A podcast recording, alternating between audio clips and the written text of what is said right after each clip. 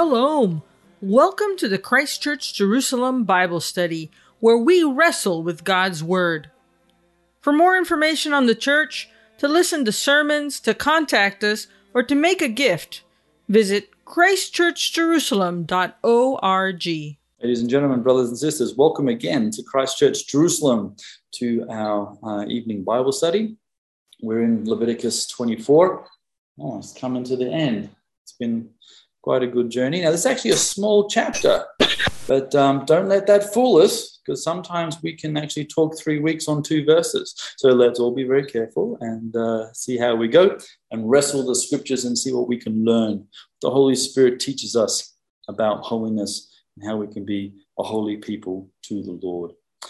The Spirit is present. He's with me, He's with you, and He binds us together as a family. And that is actually truly a joy and a blessing.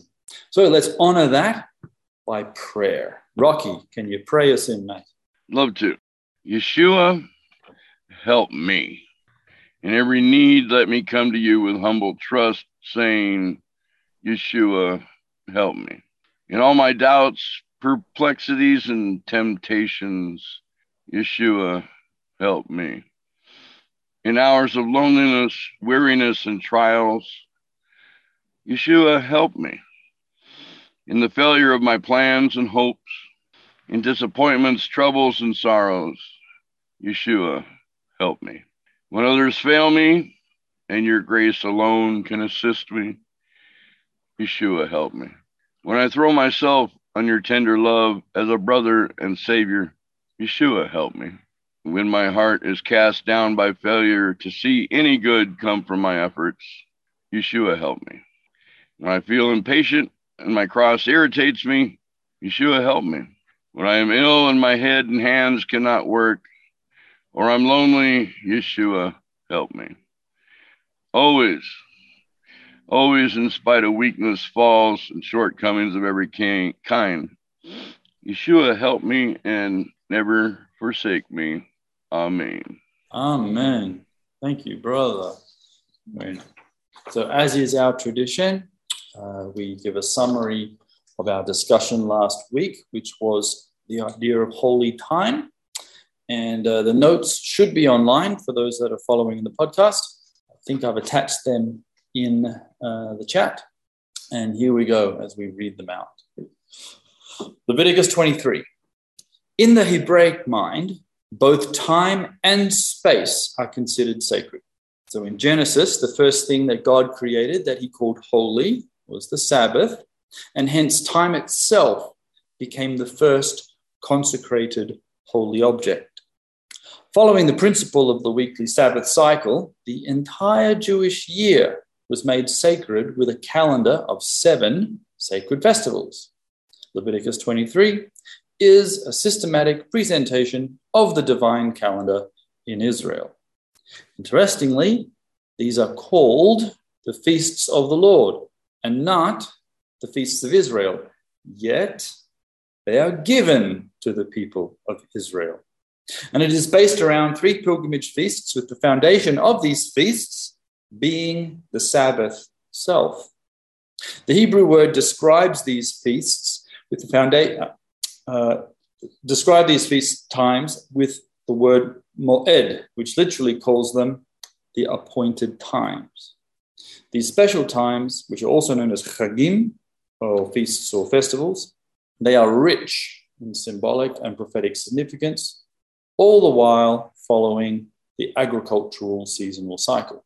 Now, in antiquity, ancient festivals often commemorated events related to the activities of their local gods. So, whenever they had a holiday, it commemorated something that their god did. While the Lord is quite pacific regarding the activities of the tabernacle during these sacred times, most of the feasts are not actually given reasons for their observance. Those reasons come later. The obvious exception to this, of course, is Passover, which does have a historical event intertwined in its meaning and observance. For the rest of the Jewish calendar, the seasons and festivals gained religious meanings over time through exegetical interpretation and national experience. Many of the festivals in this chapter also included the presentation of food offerings before the Lord, without details of the food groups themselves. Today, the modern Jewish calendar links specific foods, readings from scripture, and prayers to accompany each appointed time. They are all traditions not found in the text. For example, at Shavuot, the tradition is to read the Megillah or the scroll of Ruth. At Sukkot, the reading is Ecclesiastes. Yet, at the time of Moses, these texts had obviously not been written. On these appointed feasts, the people of Israel are to meet with the Lord, called holy convocations. They revolve around the Sabbath, the first feast described in the chapter, and so no work was to be done. For many people, our identity is wrapped up in what we do.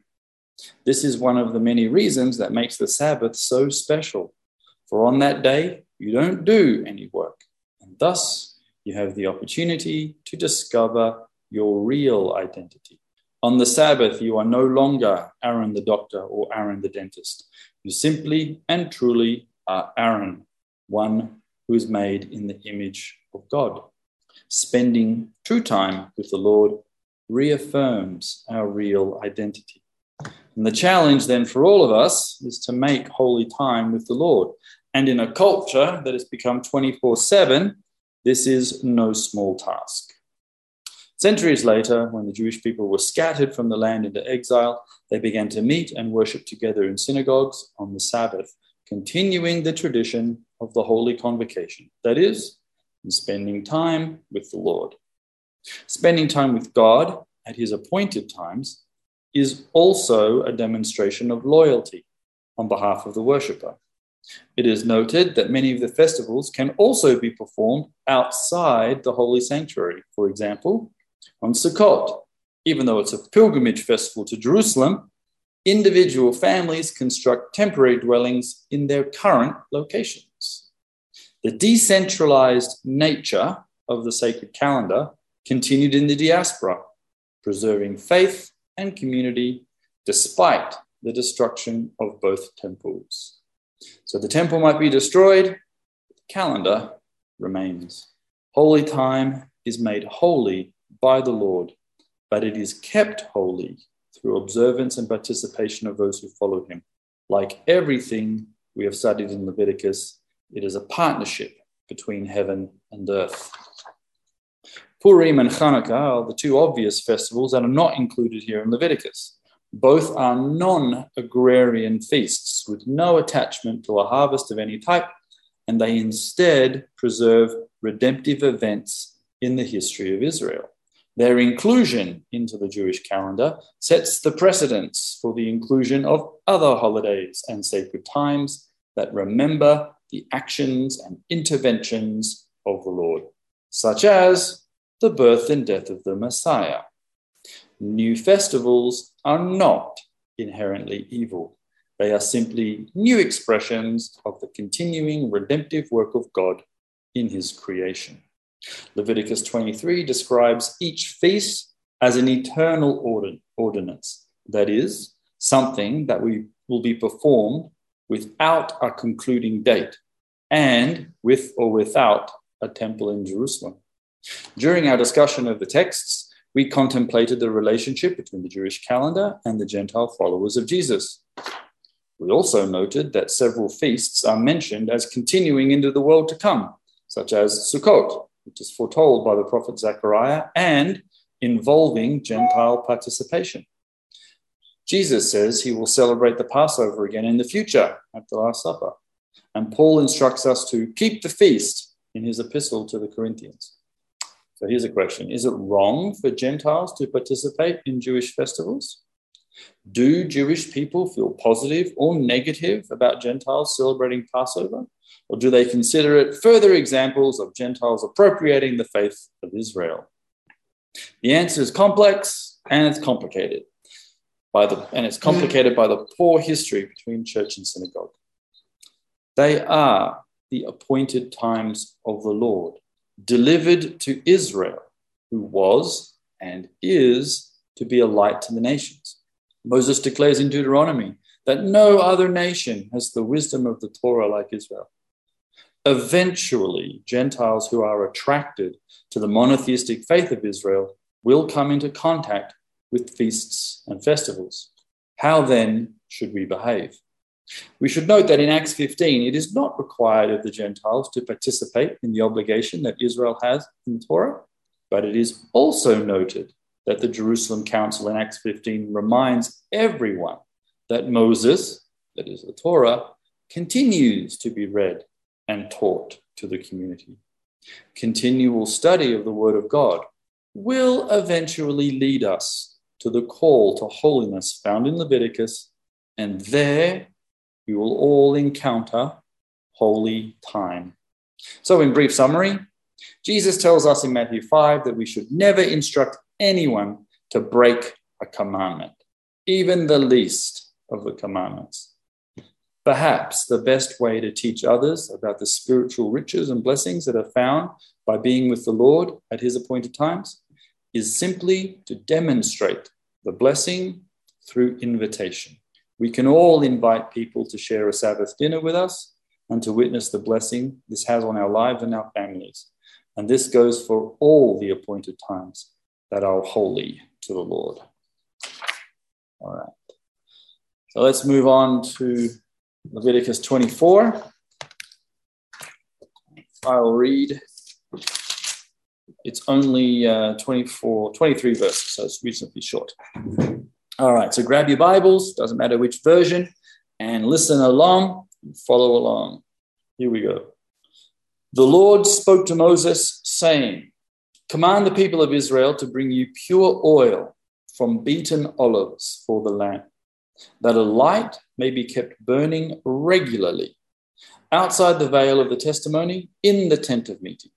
Aaron shall arrange it from the evening to the morning before the Lord regularly. It shall be a statute forever throughout your generations. He shall arrange the lamps on the lampstand of pure gold before the Lord regularly. You shall make fine, take fine flour and bake twelve loaves from it. Two tenths of an ephah shall be in each loaf. And you shall set them in two piles, six in a pile, on the table of pure gold before the Lord. And you shall put pure frankincense on each pile, that it may go with the bread as a memorial portion, as a food offering to the Lord. Every Sabbath day, Aaron shall arrange it before the Lord regularly. It is from the people of Israel as a covenant forever. And it shall be for Aaron and his sons, and they shall eat it in a holy place, since it is for him a most holy portion out of the Lord's food offerings, perpetually due. Now, an Israelite woman's son, whose father was an Egyptian, went out among the people of Israel, and the Israelite woman's son and a man of Israel fought in the camp. And the Israelite woman's son blasphemed the name and cursed. And they brought him to Moses.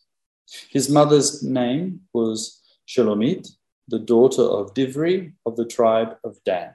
And they put him in custody till the will of the Lord should be clear to them.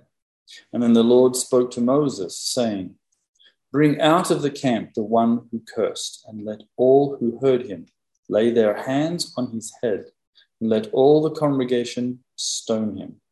And speak to the people of Israel, saying, Whoever curses his God shall bear his sin. Whoever blasphemes the name of the Lord shall surely be put to death. All the congregation shall stone him, the sojourner as well as the native. When he blasphemes the name, shall be put to death. Whoever takes human life shall surely be put to death. Whoever takes an animal's life shall make it good, life for life. If anyone injures his neighbor, as he has done, it shall be done to him. Fracture for fracture, eye for eye, tooth for tooth. Whatever injury he has given a person shall be given to him. Whoever kills an animal shall make it good, and whoever kills a person shall be put to death. You shall have the same rule for the sojourner and for the native, for I am the Lord your God. So Moses spoke to the people of Israel, and they brought out of the camp the one who had cursed, and they stoned him with stones. And thus the people of Israel did as the Lord commanded Moses. So, this is an interesting break in the normal flow of Leviticus, which is normally a series of commands. All of a sudden, you actually get a piece of narrative, very rare in Leviticus. You get more narrative in places like uh, um, uh, Book of Numbers, okay, for example, or um, Exodus. These are the, normally the, the narrative portions. But uh, there's, there's this interesting little story that appears. All right, guys, as is our tradition, based on a literal reading of the text, what is it that jumps out at you? Okay, hand raised, Peter or David.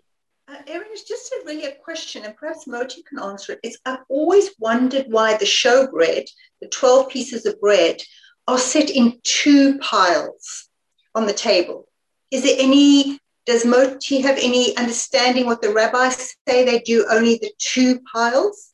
Well, I can only guess. We, we know why why 12 of them because it represents 12 tribes of Israel. But two could be Kohanim and Leviim, like two families in one. So, so what basically there's no literal reading uh, meaning, so we have to attach a meaning to it. So you can probably come up with nearly everything. I mean, 12 obviously, not obviously, could represent the 12 tribes, right? Yeah, yeah, yeah. Yeah, yeah, yeah. Although there's actually 13. But hey, let's not, let's not use the count here. Okay. 12 is a good number. Um, yeah. Yeah. Who knows? But it's interesting. Okay. They do, and they put them. I find it interesting that these these these breads last an entire week, right? And then and then the and then Aaron and his sons get to to actually consume them. Yeah. I can just imagine Aaron going, "Really, really, brother, stale bread? That that's what I get." Oh, exactly. Anyone for toast? I can try and make this better. So, all right, Elizabeth. And especially as it's got frankincense on top of it as well. Oh, that's right, mate. He's got some wild stuff going on there in the tabernacle. All right. The thing that stands out to me in this is that the stranger and the native are treated alike. Yeah, it, that does right. Leviticus doesn't always clarify that, but it does here. Okay, and it's uh, interesting that the name of God is so holy. Out of all the things that are holy, lots of things are holy. God's name is holy, and He turns around and says, "This is for both of you." That's how holy my name is, because it's uh, it, it reflects all of creation. Okay, David or Vida? Yes, Aaron. I was just thinking. I find it very interesting that the Lord or the Holy Spirit has placed this idea that this person came along and blasphemed the name of the Lord. Yeah. This person was going to be put to death. So here we have the law, the law in place. Here we have someone blaspheming the law and being the Lord and being put to death. We have like an echo of this in Ananias and Sapphira, where they, they did something really wrong in front of the Holy Spirit. And in a position of grace, the same principle is applying that you can't do this kind of thing that is unholy. Yeah, agreed. The uh, that Acts chapter five portion uh, shows us that something is so holy that uh, it, it can it can cause well some serious life threatening injuries if you uh, don't take it seriously. Uh, Shimshon from Nigeria. Yes, um, thank you. Shalom, everyone. Um, this um, portion we've just read, this um, Leviticus 24, is, um, is very loaded. Um, first and first, when you look at the the, um, the penalty for the death, the death penalty that was mentioned there is uh, a bit scary because um, you wonder what the the boy said, the boy that was um, making the fight, you wonder what he said that um, that was interpreted as um, cursing God. You know, what does it mean for somebody to curse God? It's, a, it's something that we should look back. Then also, um, it's the it, it, starts with very interesting command. You know, it says um, the Lord said to Moses, "Command the children of Israel." The same word that is used in the in the Torah portion where that has to do with the same lamp when you get you get the oil, it's uh, tetzaveh. And in that Torah portion, Tetzaveh is command. You know, it's, he used the word command. It's not like telling them, okay, you bring this and bring this, but concerning the oil, it's actually a commandment. Um, that's um, I find it very interesting, and the Torah has been consistent throughout um, this um, concerning the oil. Yeah. Excellent. Thanks for that. So, for those that are following along on the podcast, there is a, an interesting switch in the language where, when it considers oil, this Greek for the light, it deliberately uses the word for command. Not take, not bring, not show up and do this, but actually, this is a command. And you go, okay, why so strong? That's a very good question. What is it about oil, light in this context that is uh, such a strong word for us to, to, pay attention to? So when we get there, we just like right at the front, we'll, we'll try and wrestle with that question. Okay, Janet from sunny Canada. And it is sunny, thank you. Um, I just found it interesting the sort of conjunction of holiness here within the um, the narrative and it seems that, um, you know, this designation of the bread going on the gold, and there's something about, and, and also with the oil, there's, there's a sort of a deeper thing about the holiness that God's asking for, um, the purity there, but also setting these, setting bread on the gold. Um, and then, of course, the frankincense. Um, it, it's um, and then you have this other it's like he's there there's this standard of holiness being uh, put on the people as well in terms of you know not blaspheming or not um, you know there's uh, I, I, don't know that's just what came to me is the whole chapter is talking about the holiness of god and the sacredness of life.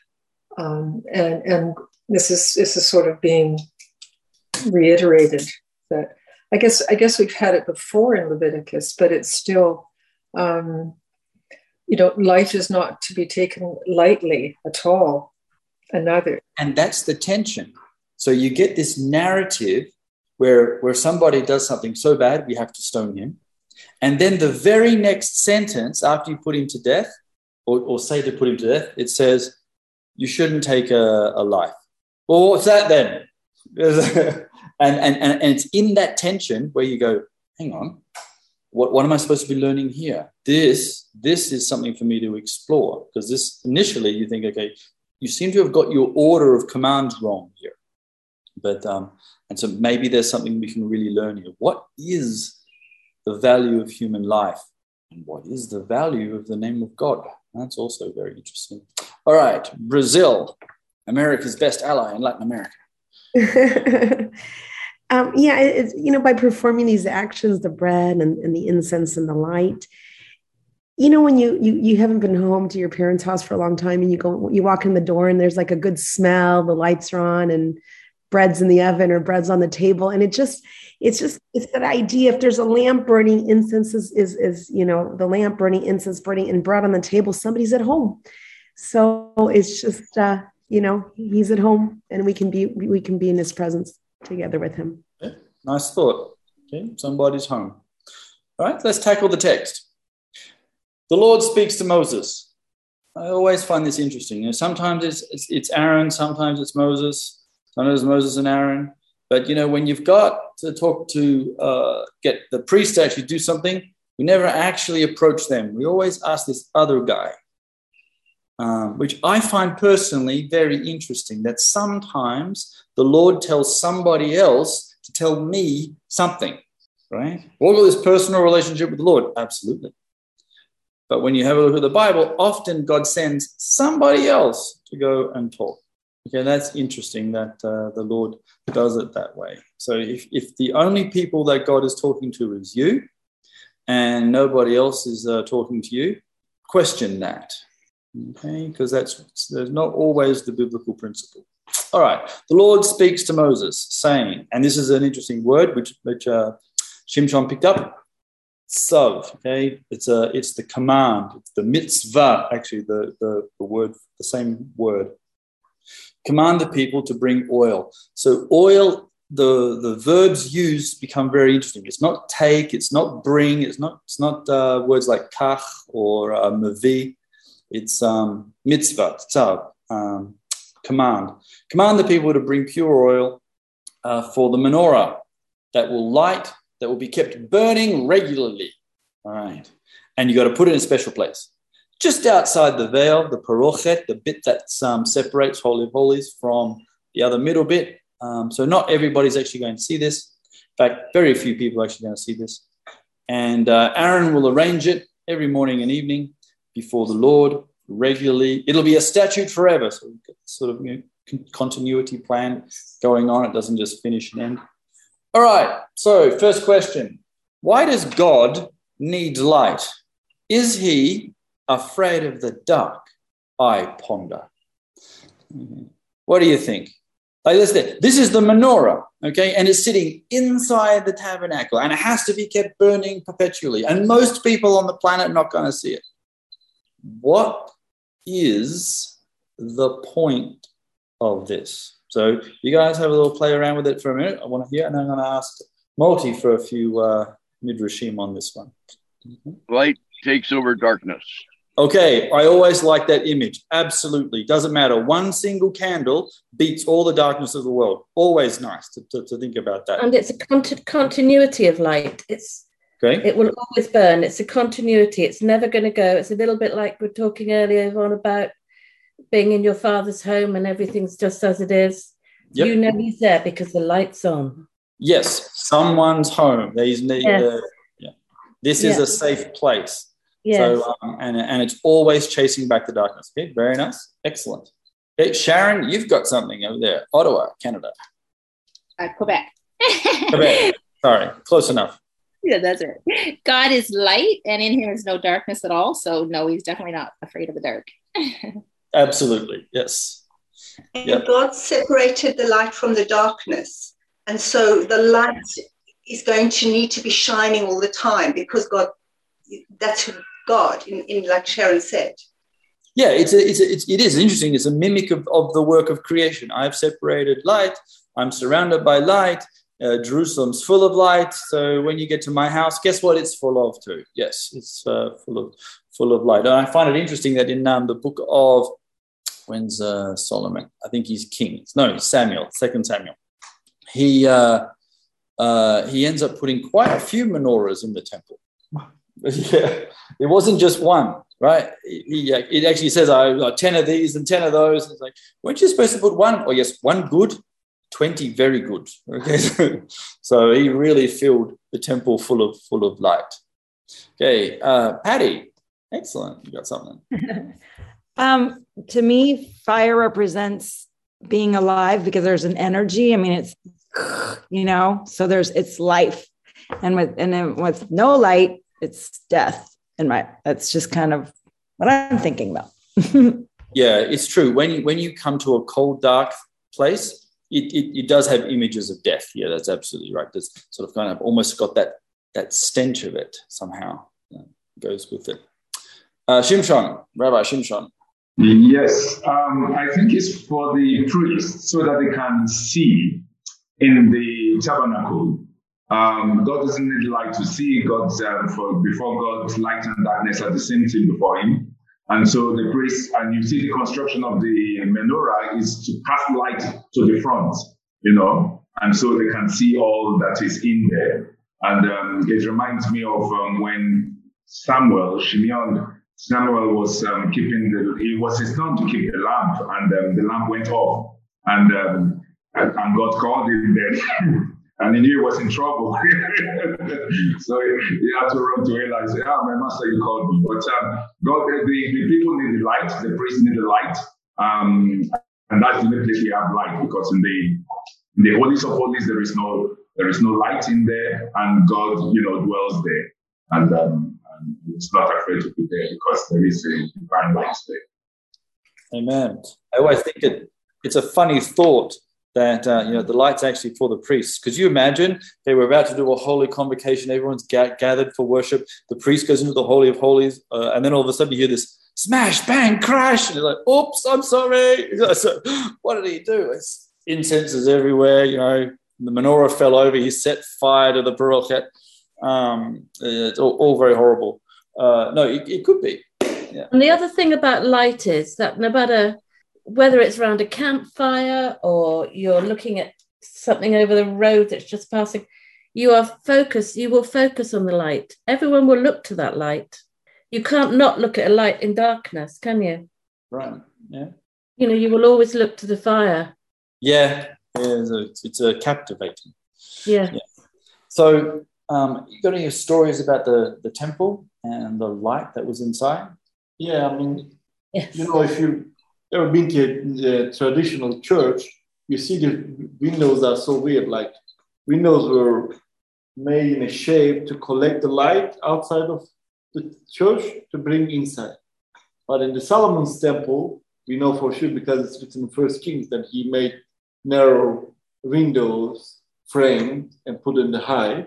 In in Solomon's temple, it was the other way around that it was uh, larger inside and smaller outside to take the light from Inside, inside, outside. to give it to outside. So it was like shining on the hill, basically representing the light of God.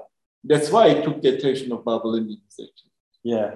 Because you can imagine like someone is passing by Jerusalem and seeing that thing like so- shining upon the city 24-7. It was 24-7, by the way, from night to night. Yep, it's burning. And because the inside of the temple was pure gold, right? because it gives all the light out, like you know. Yep. So there's the, there's the practical thing. It's for the guys. So when they go and serve, they don't make some silly, silly errors. And there's the theological thing. We are meant to be lights to the nations, as uh, Andrew's got in the chat. The light inside has to go outside. It can't be. It can't be. Can't be trapped. Okay. Alrighty.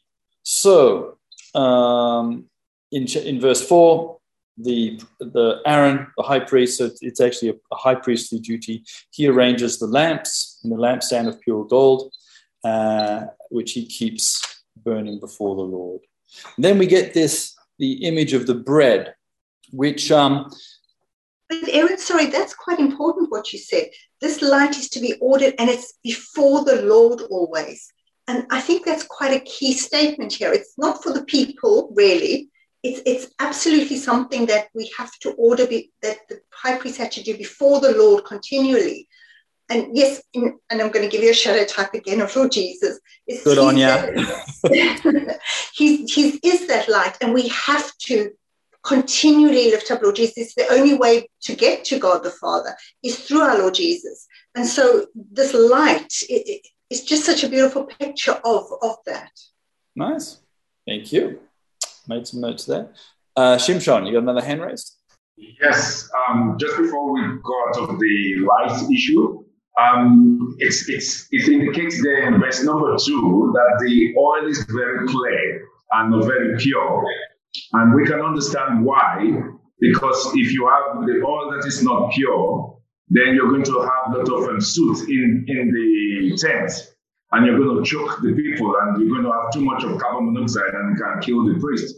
And, and you don't want that to happen. And so the Lord commands that they have this very pure oil, that there is no, the combustion is very pure, and um, you get full light and you don't get um, the air in, there polluted. It's very interesting that um, because there is no ventilation, so kind of see in that place. I think what one of the, the things that Shimshon's also mentioning and bringing to the fore here is that faith is also practical, is that God is incredibly practical. And when you get often into Jewish exegesis, it's how do I make my faith, something in my head or my heart, actually walk this out? How do I walk out the spirit? Okay, that's like halacha.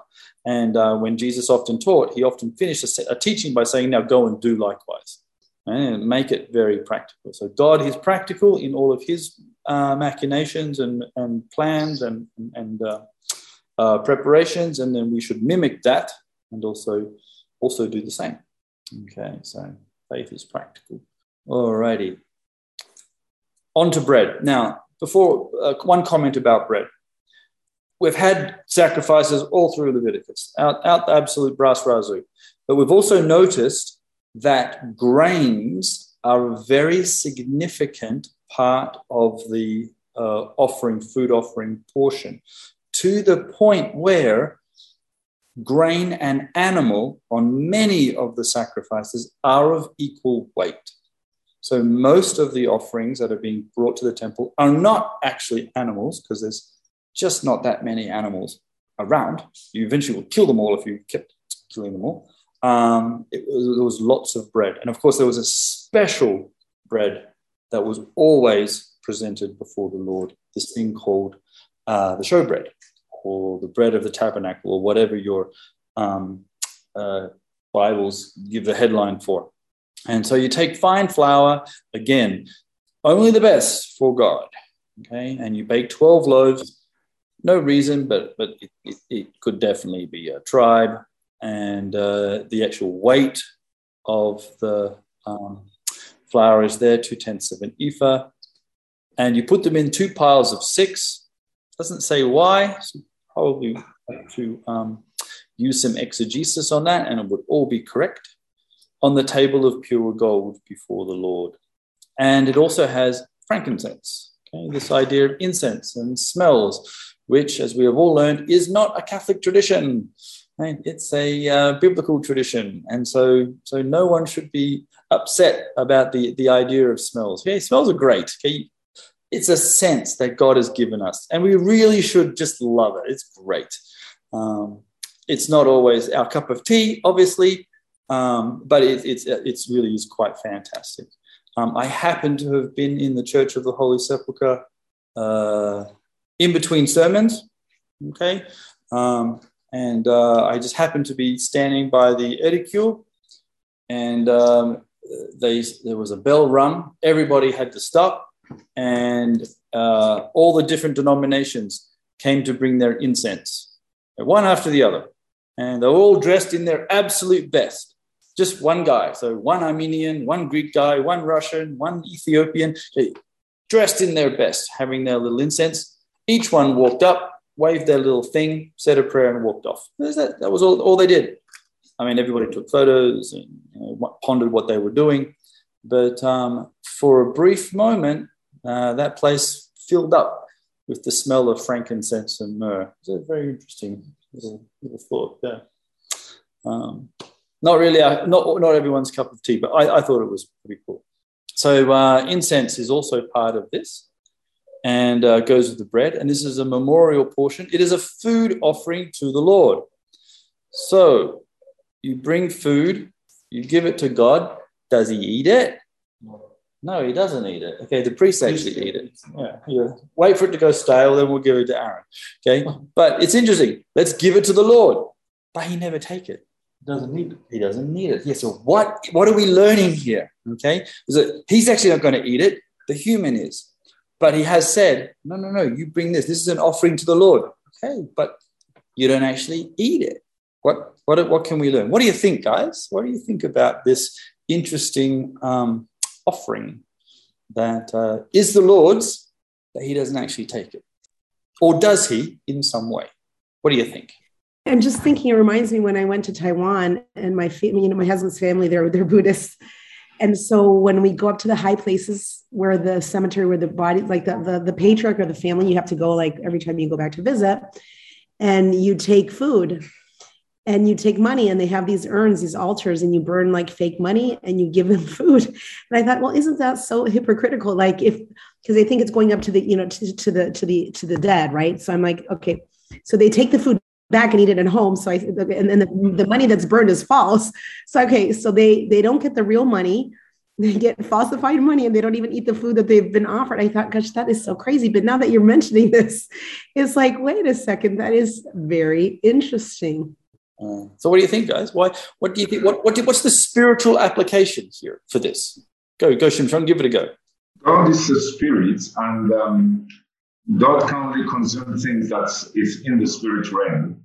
Um, so when we convert those um, offerings, like the green offering, they become smoke. When we convert it, the incense, they become smoke. God says He inhabits that, He, he takes in that, and um, that's the only way that we can transfer it to God.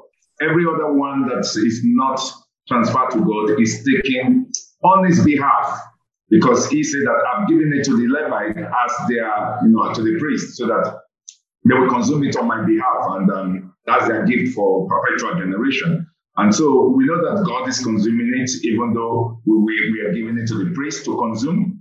And um, but there is also another aspect that makes it very real especially when you do the Olah and it goes completely to God, um, it, it, it's, it's actually consuming it because it becomes um, smoke and which um, God can consume it. It's, it's, not tangible anymore. So we can see it on both sides that God actually, you know, consumes it. Very nice. That God inhabits the spirit of the offering, visualized through the, the, the smoke of the incense and probably the nice fragrance of fresh bread. And uh, so he is partaking of it. No one else can eat this. This can only be for um, Aaron and his son, so a select group of people. But yeah, somehow God actually gives it. So, okay, let's take our sacrifices and present your bodies as a living sacrifice. How does God take our lives, do you think? Any thoughts on that one? Something to ponder. So, you know, if you're listening in podcast land or driving, then, then contemplate the things that we have, which we actually might use ourselves, but they can also be used by, for, and with the Lord, even though we physically use them. Yeah, I think it's really cool, Aaron, that uh, with respect to that, that we can use everything about us, like our time, our, our money, our resources, our that where our whole life is a is an offering to God, right? In the New Testament, and that, like we were talking about, that the Spirit of God is the one who enables us to you know, exercise the purposes of God in this world where otherwise we could just live for ourselves, right? Like humans will just sort of, you know, not necessarily honor God in their lives, right? But that's a powerful thought. Like this morning, I went and got my hair cut, and um, I was chatting with my uh, my hairdresser, and we got talking, and he says, "Yeah, he believes in God," and we're talking all about God. And then I was sharing with him about an appointment I had at nine that we were reading in Joshua that we have to, you know, the very first chapter of Joshua and how it encouraged me so much and stuff. And he he he was sharing with me that yeah, like you know, he can pray. So even just even in everyday experiences of our lives, we can share God and share the the Torah, share the truths of God with people, and just en- enable them to find faith in their life. And he yeah, he's explaining all of it out to me, and he believes in God, and he's um he believes that Jesus uh, that you have to go through Yeshua to to be saved and to become right with God. And it was really cool because he's a French man. So it's just really exciting to see that yeah, God can use all of us, even though we're sinful and struggle with sin. He can still use us so powerfully and wants to use us in everyday life experiences. So yeah, even the French, God can use even the French because He's that merciful. With the bread on the, uh, there's always bread on our table. Is that the symbol of we will always be fed. He will always, there will always be food. I don't know. It's a continual, it's all about continual continuation, like our life. It is the reason why we have two challahs on Shabbat, because here is commanded, an everlasting covenant. So Yeah. we don't have a temple, so how are we going to keep the everlasting covenant? By putting two challah on our table. That's not gold.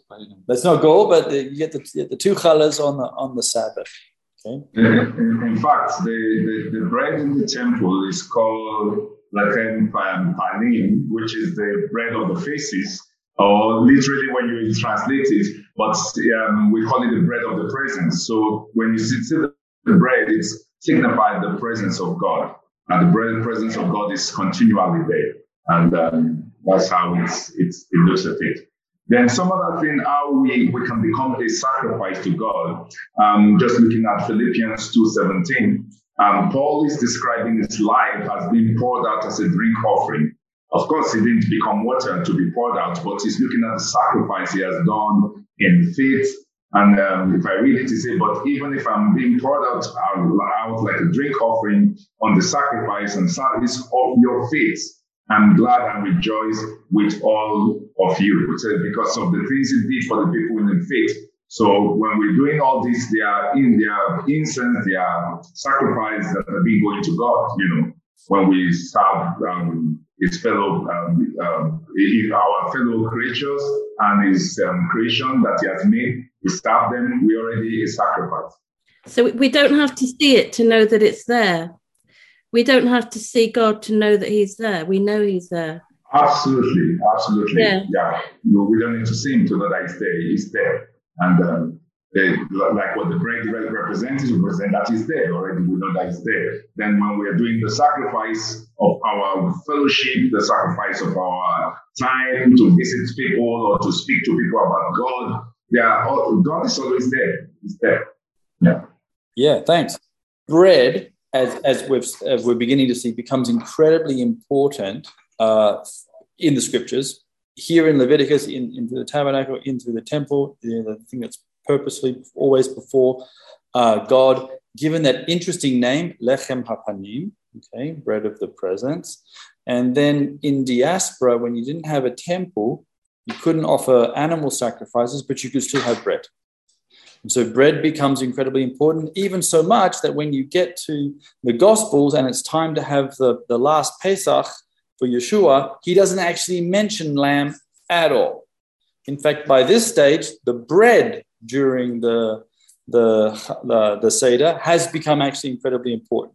And, you know, the bread of the presence, what does the Messiah say? Well, this is my body.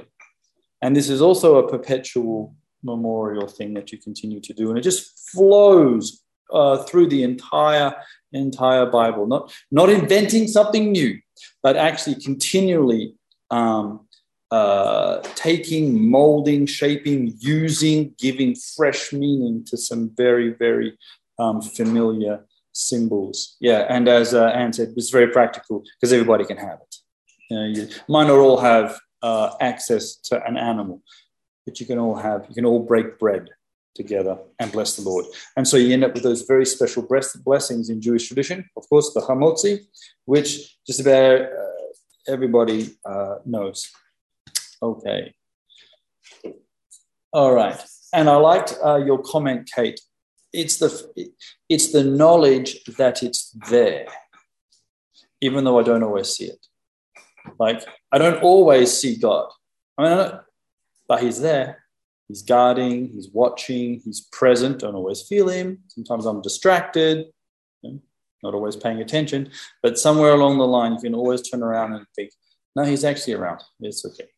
And uh, that's a very comforting thing. For most Israelites, they would never probably even see the bread, maybe have a glimpse as it as it's being baked and brought into uh, the tabernacle. They didn't even hear about it. Right. Because Torah wasn't written in books. Right and wasn't being read in the synagogues because who's going to write it down? Yeah. It was being read like maybe every other year. Yeah. Yeah. And so um, there's a, that oral tradition that comes on. So they know about it, but not because of something that they see. And, uh, and that you also see that, that same sort of theology show up in the New Testament.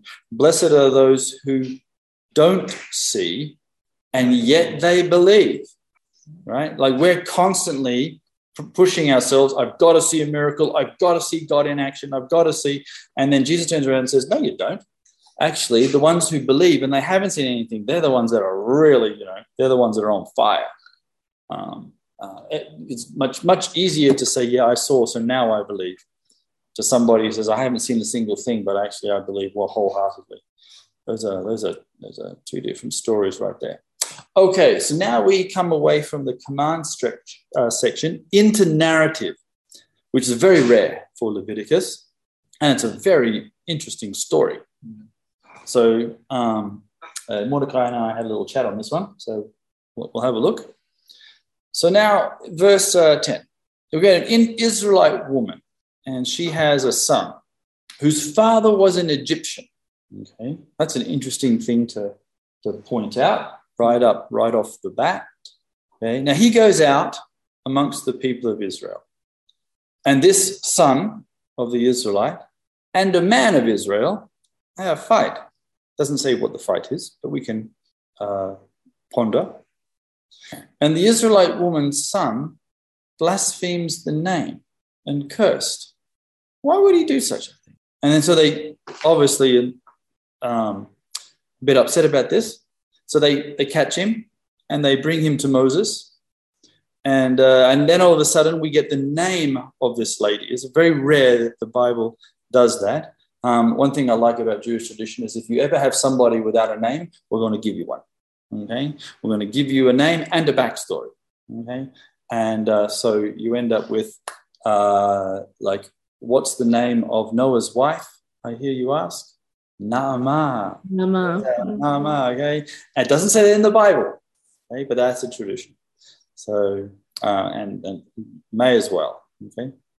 Um, all right, you got a hand raised there, David or Vida? Oh, Aaron, it's just two things. I find it fascinating that they describe this, this as him as a son of an Israelitish woman, and the father was an Egyptian. So it's like this person was in two two camps. Whereas you know when Naomi, we know she was a Moabitess, yet she kept saying, "Your God will be my God," and and right. you know she she she really embraced that faith. Here, this person, the son, seems to be of two minds, very separate, worldly, and kind of, you know, and it's fascinating that uh, not because he fought or anything, he's in prison only because he blasphemed the name of the Lord and cursed. And I think that's fascinating that, um, you know, you just think for yourself as, as I'm, as we tending to grow closer to the Lord, I'm finding when we're hearing God's name or the Lord Jesus' name used on as blasphemy, it, yeah. really it, it, gets more and more upsetting. You know, yeah. it, it, you know, before you kind of ignored it. Now I just I have to switch the program because I, I hate it. Yeah. So I just find it fascinating as the Lord seems to grow in you, you you tend to really hate this. A couple of years ago, I had to not had to, I was asked to. I umpired a cricket game. Everyone knows what cricket is. It's this absolutely incredible game that takes five days to play, right? Um, and it's like fine wine; it just gets better and better and better after five days. Uh, it's, it was between some British Jews and some Australian Jews. So the British were playing the Australians, and uh, they couldn't decide who would umpire them. They couldn't trust anybody to umpire them, so they would get it, but some Gentiles to come and actually umpire the, the, the, the, match for them. And so I went down. It was a great, great day uh, at Ashkelon. And um, and you're right, Vida. So all these uh, people were playing cricket and swearing like troopers, but it was always Jesus. And it was always, you know, and you go like, hang on a second. So at the end of the day, when people are giving their little presentations and discussions, I said, I'd like to make a comment. And they said, oh, the umpire is going to say something. And I said, I have not heard so many Jews call in the name of Jesus since the book of Acts. Okay, uh, this has been very, very impressive and uh, they sort of chuckled. like, um, but yeah, eventually he does get a little, little annoying. So, who is this man? And uh, there's an interesting oral tradition that's attached to this. So, who is he? It kind of matches the story. So, this is a guy. His father is Egyptian, and the oral tradition teaches that that his father was the one whom Moshe killed while he was trying to help the uh, Jewish guy by using the divine name of God. So, how did Moshe kill them? By just saying the name of the Lord. So, this guy, because his mom is from the tribe of Dan, but his father is not Jewish, definitely he doesn't have a he doesn't have a tribe. So basically he's tribeless. So according to oral tradition, he wanted to go and pitch his tent in the area of the tribe of Dan. And that member of that tribe told him, well, wait a second, you know, and I belong to this tribe. You're not a Dananite, whatever they called it at that time. You may not pitch your tent here. And he says, like, then tell me who I am. You know, who am I? And then they tell him, you know what, your father was, you know, was killed by Moshe Rabbeinu. And how he killed your father is that he used the divine name. And he says, like, what was the name again? and he starts cursing. So that's the oral tradition. Because if you read the story, there's a huge gap, you know, like why this guy is like went went out, went out to where? And then why out of the blue that you're sitting on the corner and start cursing the name of the Lord? So that's the, uh, the oral tradition. Kind of matches the story. And then this guy starts cursing the name of the Lord because eventually it's killed his father, right? Yep. I find it interesting that the power of the name to create, but also to destroy and get into trouble. So when the uh, the Messiah needs to kill the Antichrist, what does he use? He uses a word. A word. A word. Doesn't say what the word is, right? But you could imagine that the the, or the tradition would be he would use the divine name right? That uh, he would actually say the true name of God in the way it's meant to be said, and that would actually slay the enemy. And that's a, a sort of a very the power of the name is um, it shows up in a lot of oral traditions. In the Bible, it's just sort of alluded to with the cursed. He, the, they'll say a word. Well, what word? You know? Will you say shalom? Will you say, you know, marmalade jam? You know, what's uh, what's going to be the, the the the the power? If there's anything that has power, it's probably the name of the Lord. So, what was the? Can I ask a question? Was would it be normal for um, an Israelite woman to be married to an Egyptian? so that the son was in he had a foot in both camps but he had he had his whole self in neither But they were slaves. They didn't have any choose, right? Choices. There was this Egyptian guy, most likely, uh, like most likely someone who was in charge. It was like basically pushing Jews to work hard, harder. So yeah, I mean they didn't have any choices. So it's, it is possible. It is. It still is possible. I was thinking of the sins of the fathers Sorry. the sins of the fathers if they didn't like the egyptian you know this it, it's like which part of him was the bad guy i don't know it just seems odd that it's emphasized so three times isn't it yeah. So I know what you're saying. The sins of the fathers passed down to the generation. Is that Yeah. so? Which is which is the oral tradition is Moses wrestles with the dad, that yeah right? And and and that's and and so then that plays out again in the next generation. yes right? That sort of I that sort of idea that um, uh, now it's a it's a tradition. Doesn't mean that it's 100 percent true, but it's a tradition. This is where the uh, Jewish people are looking at the text and then reading back, looking for other examples of where Egyptians uh, struggle and wrestle. Now, also know that um, when Israel left Egypt, who came with them? The Egyptians, many Correct. Egyptians. Yeah. So foreigners, foreigners. foreigners. right? And they're joining themselves to the household of Israel. So yes, they would have. Some of them would have intermarried, uh, and you get that. You, you get that to this day. Okay. In fact, um, for, for those that know, most most messianics are, are, are actually marrying uh, Gentiles um, purely because the um, there's more of them. Okay, uh, they're sort of everywhere. Okay, Shimshon. Yeah, um, it's interesting to note that um, since they came out from from Egypt, there was um, the only place where they, they, they refer to them as mixed multitude, and all of a sudden, this man is being called an Egyptian because there is a fight. He wouldn't have been called an Egyptian if there was no fight. Yes Yeah, I mean, there's not been no name calling since they left Egypt. Everybody was, and the Lord spoke to Moses, speak to the that Israel, speak to the community, to all the whole community, which this man is included. But all of a sudden, there is a fight, and now it's we against them, and they could see that the um, dichotomy showing up there. Um, uh, I, I just want to point it out because um, many times when we come into friction, that's when we see there that um, there is them and us. Because if you go to the book of Hebrew and Isaiah chapter 56, the prophet is saying that let not he that joins himself to Adonai say that the Adonai will separate me from his people. I mean, it, it says that you don't say that Adonai will separate me from his people. Adonai will take you as his people. Wants you join yourself to Adonai. You will not be separated. And so this man now is now seeing the, the, the, the bad side. Uh, I mean, it's sad, but that's happened. But um, um, it, it's because of the fight. I want to believe it's because of the fight. and, and and if it's very rare for it to be included if if it's a narrative and very rare there's probably something quite significant that i'm missing then Yeah, I think this is the other place where we where someone was being identified, you know, um, vividly as um, an Egyptian or not being part of the children of Israel um, since they left Egypt. I mean, this is the only very vivid one. I don't know if um, Aaron knows of another one, but um, that's the only one I can I can remember that is written in black and white. Hmm. Well, we need to focus on his mom's name too. Shulamit, Yes. daughter of Dibri. What does that mean? Does anybody have an idea about it? Nope. There's another old tradition for the old teaching. Shalomit, um, daughter of the three, of the daughter of Dan. That's um, it's like um, Shlomo is like um, the name of Solomon. Uh, Yeah, it's the same Shoresh. You're right. yeah, It's also the, it's, it's also the same Shoresh as Shalom.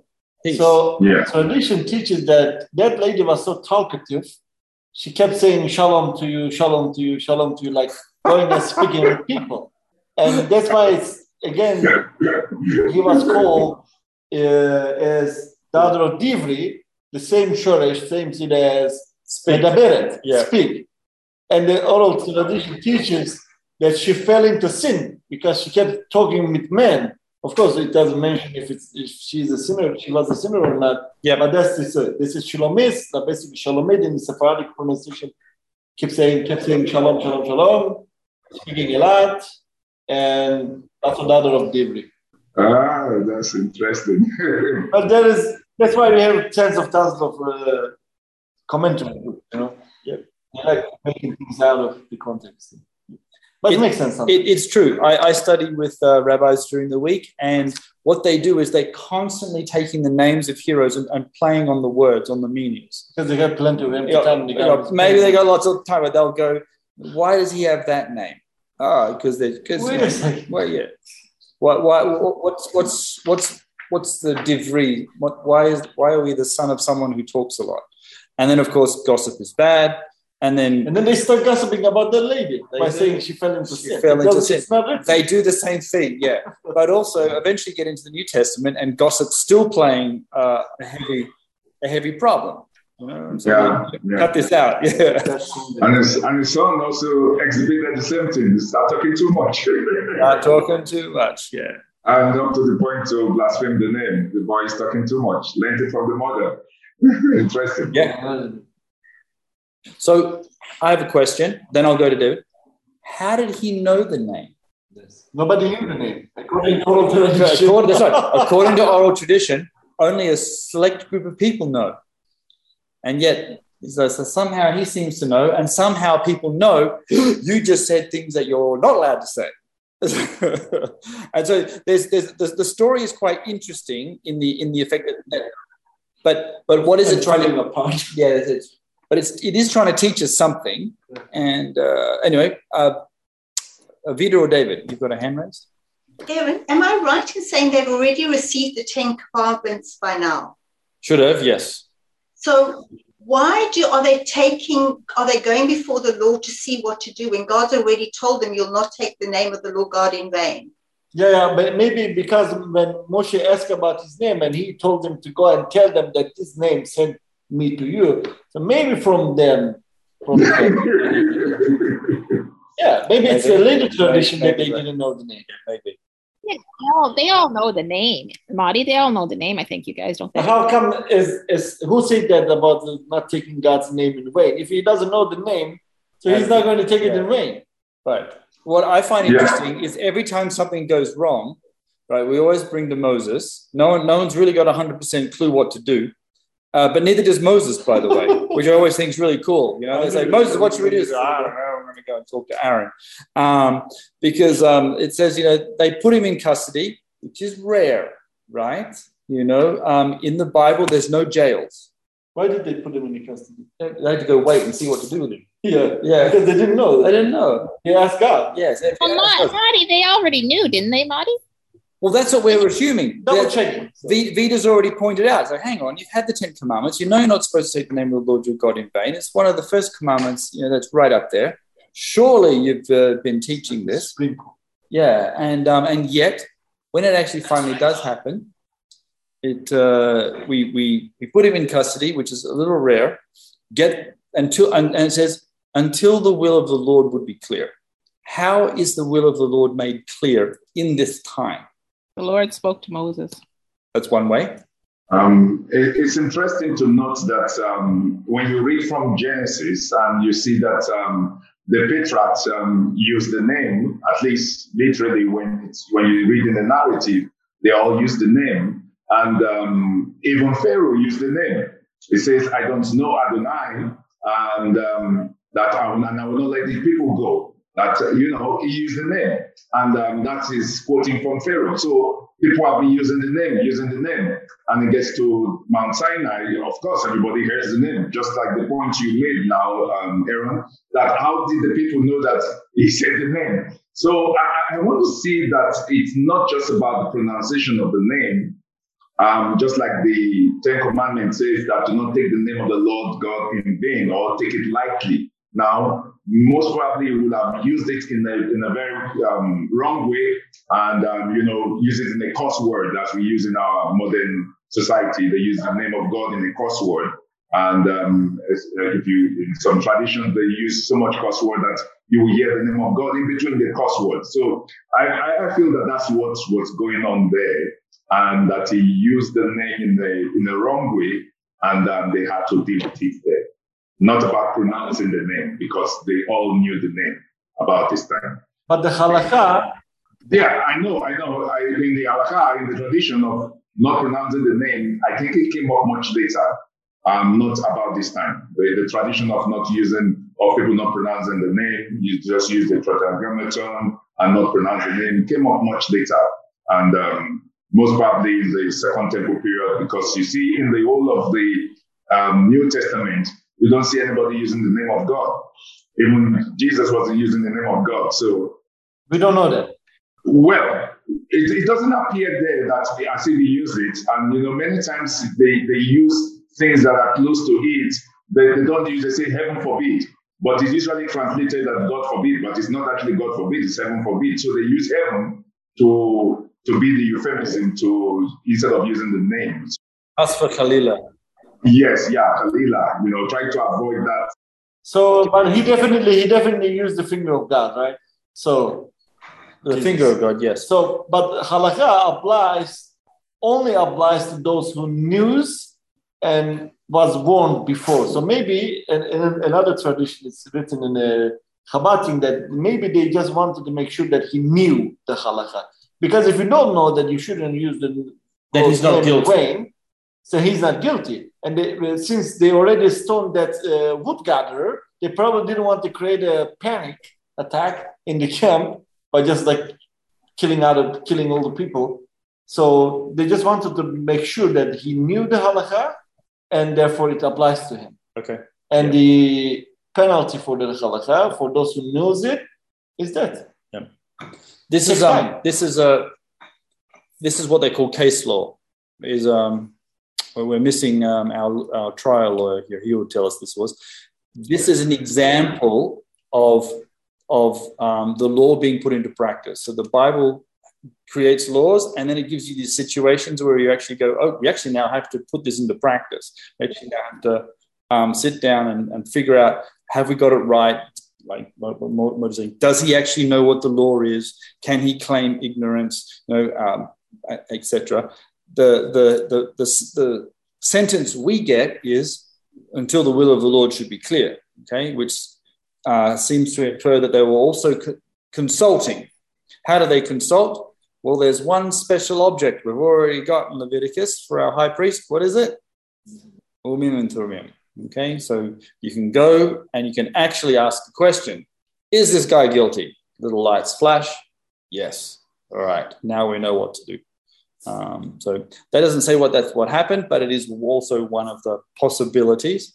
Uh, the other possibility is they had a prayer session and God spoke, but um, there's a there's a very good chance that we're actually using the um, priestly priestly garments uh, in this case.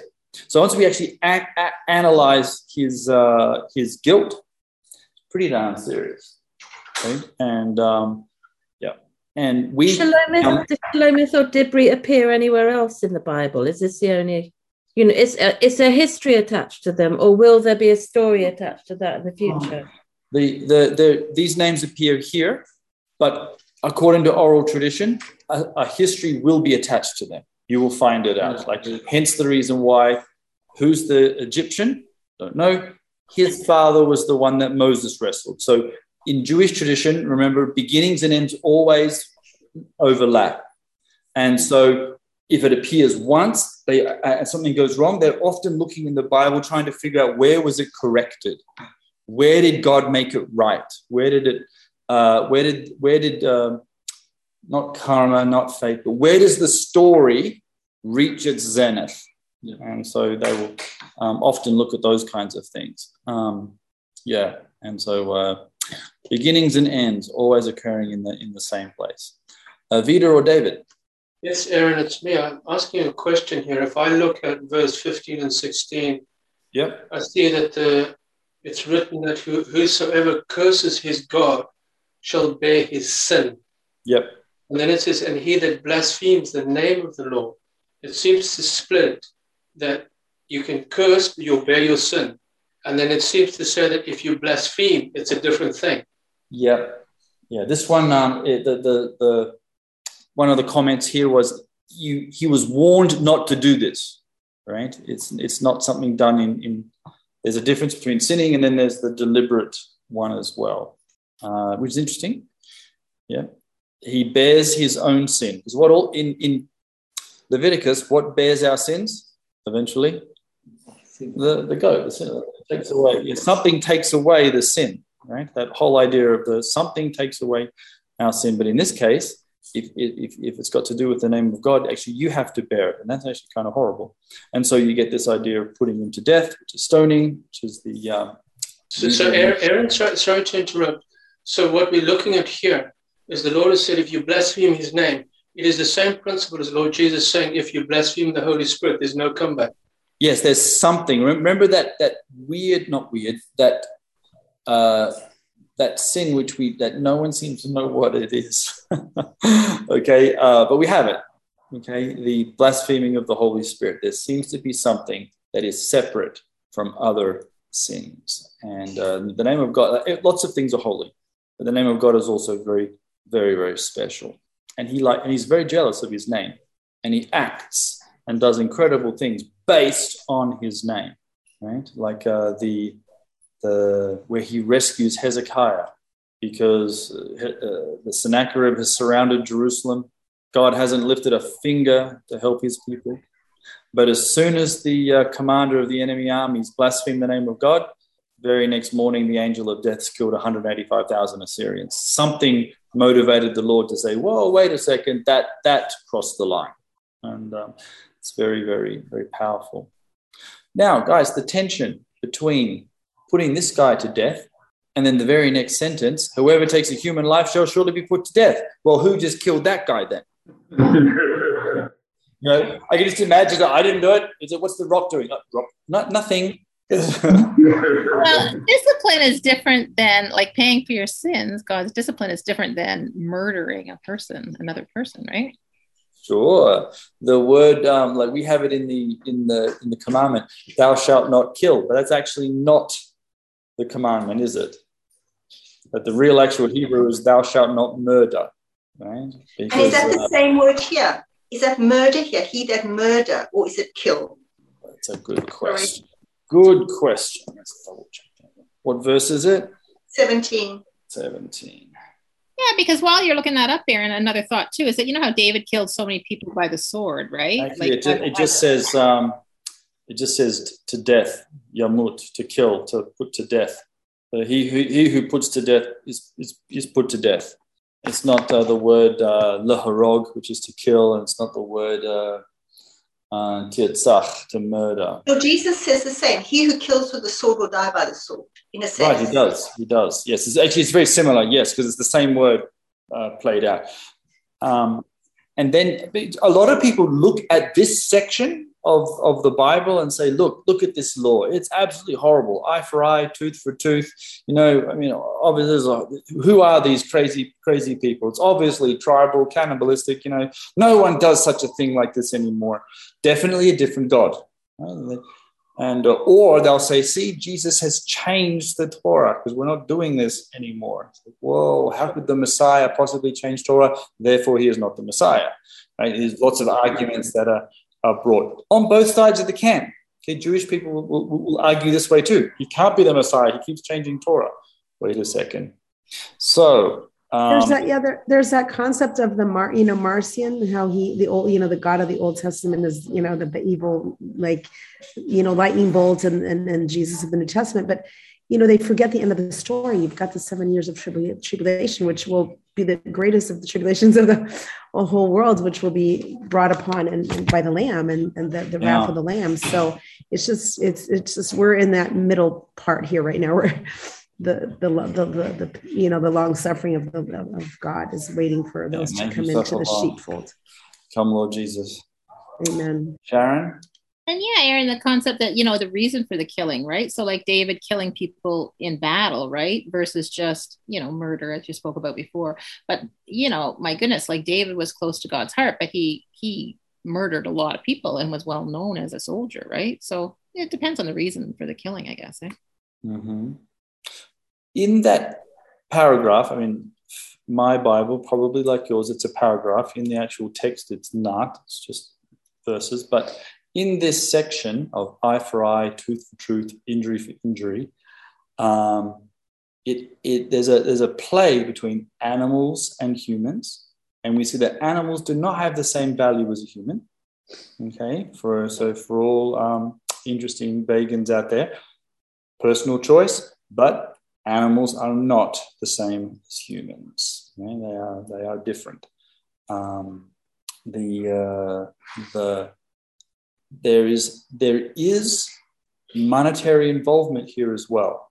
So sometimes we think, oh, they must have walked around mutilating each other. You know, half of Israel was uh, blinded in one eye. This would have looked completely crazy. It's actually not true. Yeah, and um, it was eye for an eye, but it was it's uh, this and the same rule for the sojourner and for uh, the the uh, the native. Okay, uh, we're into the eye for an eye, eye for eye, and, and shen for shen. Um, there was a this if, there was a monetary value that was attached to things, which you then paid back. So if you broke, if you if you destroyed or damaged or stole or somebody's cow, you paid back four times. And then how much more would you have to pay back for a human? Okay, so that was uh, the the idea is wasn't that they chopped off arms and legs. It actually also inspired the Islamic law. Yeah. In Saudi Arabia, for example, if you kill somebody intentionally, yeah. they kill you. Yeah. It's one of the, the sources for that where Islam got some of their traditions for us. Oh, look at this interesting document you guys got. We will do better. Um, so that, that's a question I had that relates to this, uh, Aaron. Because, so for example, there's a cat in my backyard. Okay, it's a feral wild cat that is eating and digging up the capelin fish that I put underneath as fertilizer underneath like 75% of my train. Where'd she go? Well, I think we already got the answer from God. Yeah, yeah, just like that. Don't kill the cat. Yes, buy a dog. You know, just like Moti said, it was never, and um, Aaron, it was never implemented in the way that we we read it. And even when um, New Testament believers try to say, no, God has done away with the law. You see those Draculan law. I said, okay, when you go to the New Testament, and Yeshua was speaking in the Beatitude, if you read in uh, Matthew 5, and he continues down the Beatitude, he says, if your right eye causes you to sin, you block it out. Did anybody implement it like that? No. Then we are now we are trying to interpret differently. We said no, what is not is speaking figuratively. Yes, they were speaking figuratively here too. That's the same language that was used. You cut your right hand. We don't have people coming out, to, you know, the believers when Yeshua was coming out with one eye and oh, it was me to sin, or I've choked my hand. No, we didn't have that. So they were not interpreting it that way. And just like Aaron mentioned, if you read in the text, then it switched into compensation um, it says there in verse number, um, uh, okay, sorry, I missed it. I've skipped it. Uh, it says, uh, one who kills a beast will be, um, where's that mentioned compensation? Verse 21 Whoever kills an animal should make good. Yes. So when it talks about the compensation, then the sages kind of interpret it to mean that every other one is also compensation. Correct. That when you take somebody's eyes out, you will have to pay the person equivalent to his eyes, what his eyes worth to him. And um, we've seen that in modern days. You know, people kind of insure. We heard about Michael Jackson insuring his legs because he danced with his legs so important to him. And of course, that means his insurance, the premium on his leg will be very high than um, somebody that is not um, dancing with his legs. You know. So for how the how that person's eye or arm is, you're gonna pay the same compensation. And because we didn't see the Israelites coming with uh, amputees, and they were saying, no, I had that because, um, you know, I, I, mistakenly took somebody out and they, they, had to take my hand out. We didn't have amputees coming into the Holy Land. So also, Yeshua was speaking in um, in Matthew 5 that uh, you take out your eye because it's to sin. It was never implemented that way. And um, it's not meant to be used to scare people from the scripture.